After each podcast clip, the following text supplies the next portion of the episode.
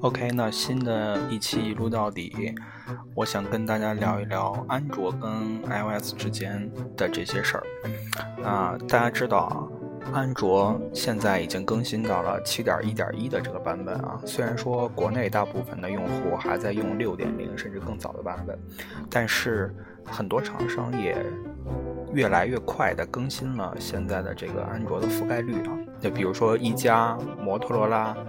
然后。包括呃，Google 自己的这个像素系列，都是最快的升级到最新的系统啊。包括三星也是在基于新的系统上进行自己的修改，就放出来了。但是呢，相比于这些厂商来说，可能华为啊、OPPO 啊这些真对于自己的这个 Room 进行深度制定的这些厂商，没有那么快的去更新。那也就是说，让很多人没法第一时间体验到新的特性。这里面我还是要个人向的安利一下一加这个产品，就是怎么说呢？它是我目前用下来来说，国产的行货手机中 Room 最干净的一个品牌。你可以体会到大部分安卓原生手机的乐趣，然后你又不会被。很多臃肿的第三方功能所困扰啊，包括某个国产品牌啊，一切为发烧而生的这种，就是现在越来越多的在自己的系统上面加了广告，自己深度制定的这些功能，其实我是很不喜欢的，尤其是这些功能在内置了之后是不能删除这一点，让我很不开心啊。呃我本身是一个比较重度的手机用户，我可能自己选择什么样的 app 是我自己的乐趣也好，是我自己的习惯也好。那你非要内置一些我不需要的功能，然后我又不能把这些功能删掉，那无形间就让我的存储也好，我的运行内存也好，就是去占用了一些我不需要的东西，这会让我感觉很不好。手机变得慢呢，也没有办法。而且怎么说呢？呃，三星开始吧，大家都在做大屏手机，从最早的 Note 系列开始，包括这次的 S 八和 S 八的 Plus，既然达到了就六寸左右的这个大小啊，S 八是五点八寸。我本人来说，其实是五点五寸以上的手机，我是完全不能接受的。呃，我现在在用一加三 T 是五点五寸，啊，之前也用过 iPhone 六 Plus。然后七 Plus 这种五点五寸其实是我能接受的最大的一个尺寸。那有些人说可能 S 八和 S 八 Plus 它的屏占比高，那手手掌的覆盖面积会比较大。那它其实三维尺寸没那么大。但是用到现在，我还是觉得单手不能进行完全操作的一个手机，就失去了手机本身的意义。我现在在用的是呃 iPhone 的 SE，那我是从 iPhone 七换回来的。那是因为我觉得 S E 现在性能也够，大小这种四寸左右的大小是我非常非常满意的这个尺寸，一只手完全可以进行所有的操作。呃，我对小屏旗舰还是很感兴趣的。那之前我也很喜欢那个锤子这次出的这个 M 一啊，但是没想到它这个 M 一的小屏尺寸。最大的只支持四 G 运行内存，这让我很不爽啊！为什么一定要把大的运行内存放到大尺寸的手机上面？那小的运行内存就不能放上去？那小屏的这种旗舰机的市场越来越少，那就导致了这种大的手机越来越难用。而且这些大手机没有针对单手优化过的话，你在日常使用中一只手几乎无法操作的。比如说小米 Mix。啊，很炫，边框也很薄，然后，呃，可以达到一种几乎无边框的这种视觉效果。但是你实际上用下来，你会觉得这东西怎么说呢？就是它只是一个噱头而已，它是一个单独的手机，它并不是给你单人来使用最好的设备。你拿出去啊它很炫，它可以做一个大屏幕的手机来用。它可以看视频很爽，看书很爽，但是你真正使用的过程中，有的时候拿出来它真的是非常非常不方便。那我们反观 iOS，现在也是在越做越大。这次的三月份的更新也是只更新了一百二十八 G 版本的这个 iPhone SE 啊，配置没有任何更新。我也预料到了，因为 SE 毕竟是一个六 S 的配置嘛，A 九的这种，所以说它做成现在这个样子也还可以接受。我本人用下来也没有发现有卡顿的现象。但是，呃，以后会不会再更新？四就是四寸的这个机型，因为很多人说 SE 其实是之前五 S 的配件太多了，然后大家攒了这么一下，然后毕竟是外观都没改嘛，所以说它之后会不会针对四寸的这个机型进行深度的优化，也是一个呃大家都很期待的点。那自从 iOS 五点零开始，它推出了一些特别特别。值得大家期待的功能，比如说它在 iPad 上的分屏键盘，当时真的是让人眼前一亮啊！然后很多人当时在用安卓是2.3的版本，甚至4.0的版本，这种还不健全的系统，对于当时的安卓来说是毫无冲击力的。但是现在安卓已经上升到了7.0左右的这个版本号，我们普遍用的版本号也是基于6.0进行。改装的这些 ROM，它其实在一定程度上已经弥补了当年的不足，甚至在某些情况下比 iOS 更好用。那么在新的手机制是选择 iOS 还是安卓，那是很多人在考虑的问题。之前如果不是因为三星的这个 Note 7爆炸事件，我想很多人可能会放弃掉新的 iPhone，去买新的三星，因为它毕竟够好看、够好用、配置够强劲、电池够大。那你在目前的这个情况下来说，因为 Note 7的种种问题，大家还是选择了7 Plus 或者说 iPhone 7。那可能说你到了现阶段 S 八已经问世的时候，那有多少人去期待 iPhone 八？这是一个非常值得期待的问题啊！因为 iPhone 这两年的疲软状态，让我们觉得它没有什么新的爆点，啊，只是在。不断的更新配置而已，它没有一个当年 iPhone 四或者说 iPhone 五出来的那种亮点，是让很多人很不爽的。啊，iPhone 八如果这次没有针对新的东西进行优化的话，可能很多人也不是特别期待。那我们反过来再说一说三星，三星这家厂商是一直比较激进的一家厂商啊，它它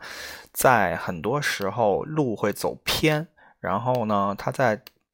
反过来纠正自己这个路线，比如说三星的这个 S 三和 S 四开始啊，大家可以看当年的这个三星 S 三和 S 四这两代的下拉菜单里面，恨不得把你手机所有的功能都放进去，然后你就看到一个满屏的功能快捷键，这在当时体验是非常非常不好的啊。包括当时的相机，它想做一个非常非常专业的产品，所以说它把所有的设置都放在了。相机的这个功能选项里面啊，新手包括可能你的父母拿到它以后根本不知道这东西应该怎么用。别说父母了，我第一时间拿到的时候，我都我都不知道这个东西应该怎么去操作啊，这是它非常非常失败的一点。再包括之前 S 四开始，它做了一些稀奇古怪、没有什么卵用的功能，比如说。呃，眼球滚动屏幕这种东西，就是你要用你的眼睛上下来看，然后让你的这个屏幕支持滚动啊。他的想法很好啊，在你眼睛阅读的过程中，当你阅读到底部的时候，你就可以翻一篇新的东西进行啊继续观看，可以解放你的双手。但实际操作啊，真的是眼睛都快瞪瞎了，他也没有翻到下一页。呃，这是从 S 五开始呢，其实三星在走一个比较。好的路线，但是 S 五当时被人吐槽的太惨，就是它的那个后盖塑料感太强。呃，S 五也是首代支持防水的三星手机。到了 S 六，呃，S 六 H、S 七开始，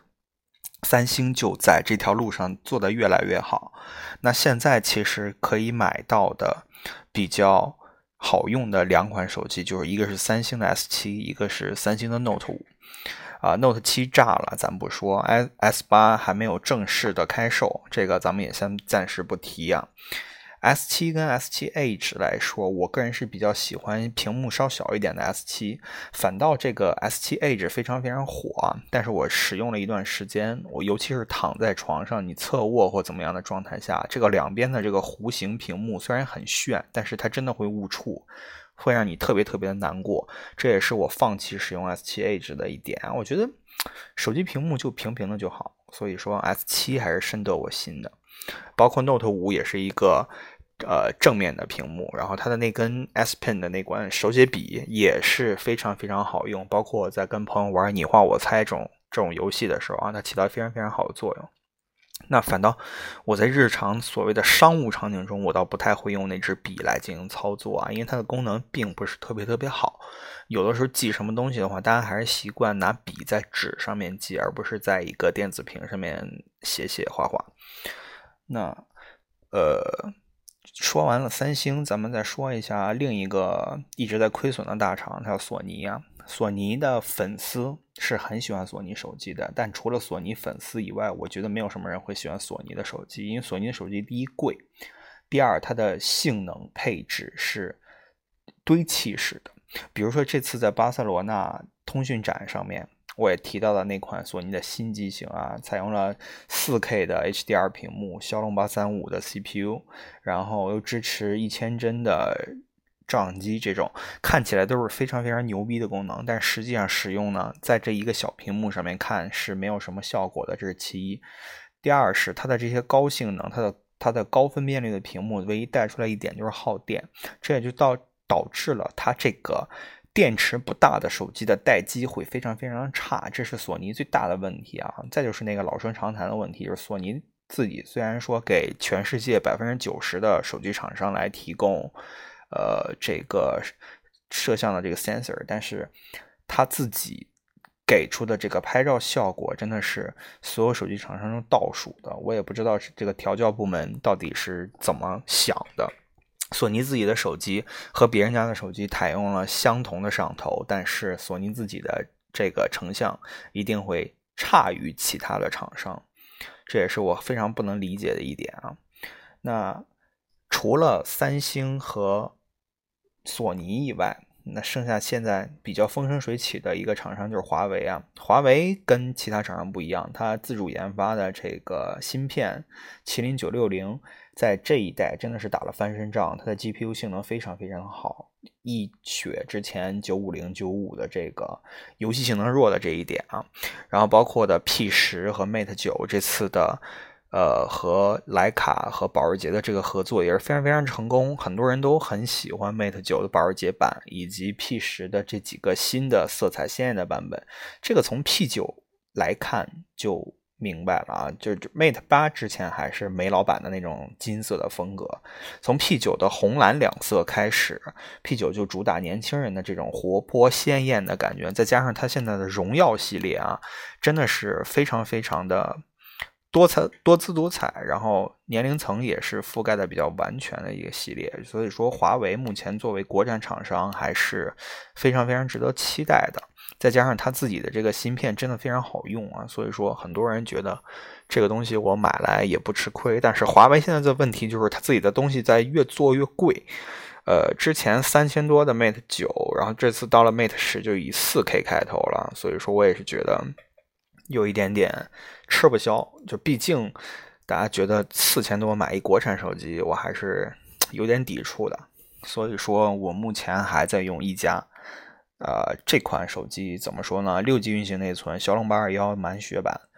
呃，现在看下来，配置还是旗舰的一个配置，然后它的价格又不贵，所以说目前用下来它又是流畅。而我开篇我我也说过了，就是一加的这个 ROM 非常非常的像原生版本，非常非常干净，没有什么乱七八糟的功能，也就是非常喜欢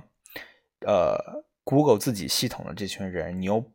没有翻墙的条件，或者说不方便的话，一加是一个很好的选择啊。它的硬件品控也还不错，导致了呃很多人买。然后一加现在是一个供不应求的状态。前两天我好像看到京东已经开放购买三 T 了啊。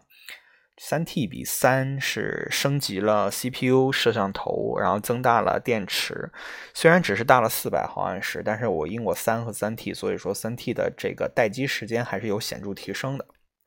目前看下来，今年的下半年是否会发布 iPhone 八，还是说是 iPhone 七 S，大家都不太了解啊，因为这是苹果首次跳过 S 版本，直接发布。八，如果是真的发布 iPhone 八的话，我不知道为什么很多人说这次他会直接发布 iPhone 八，而不是发布 iPhone 七 S 啊，我也不太懂。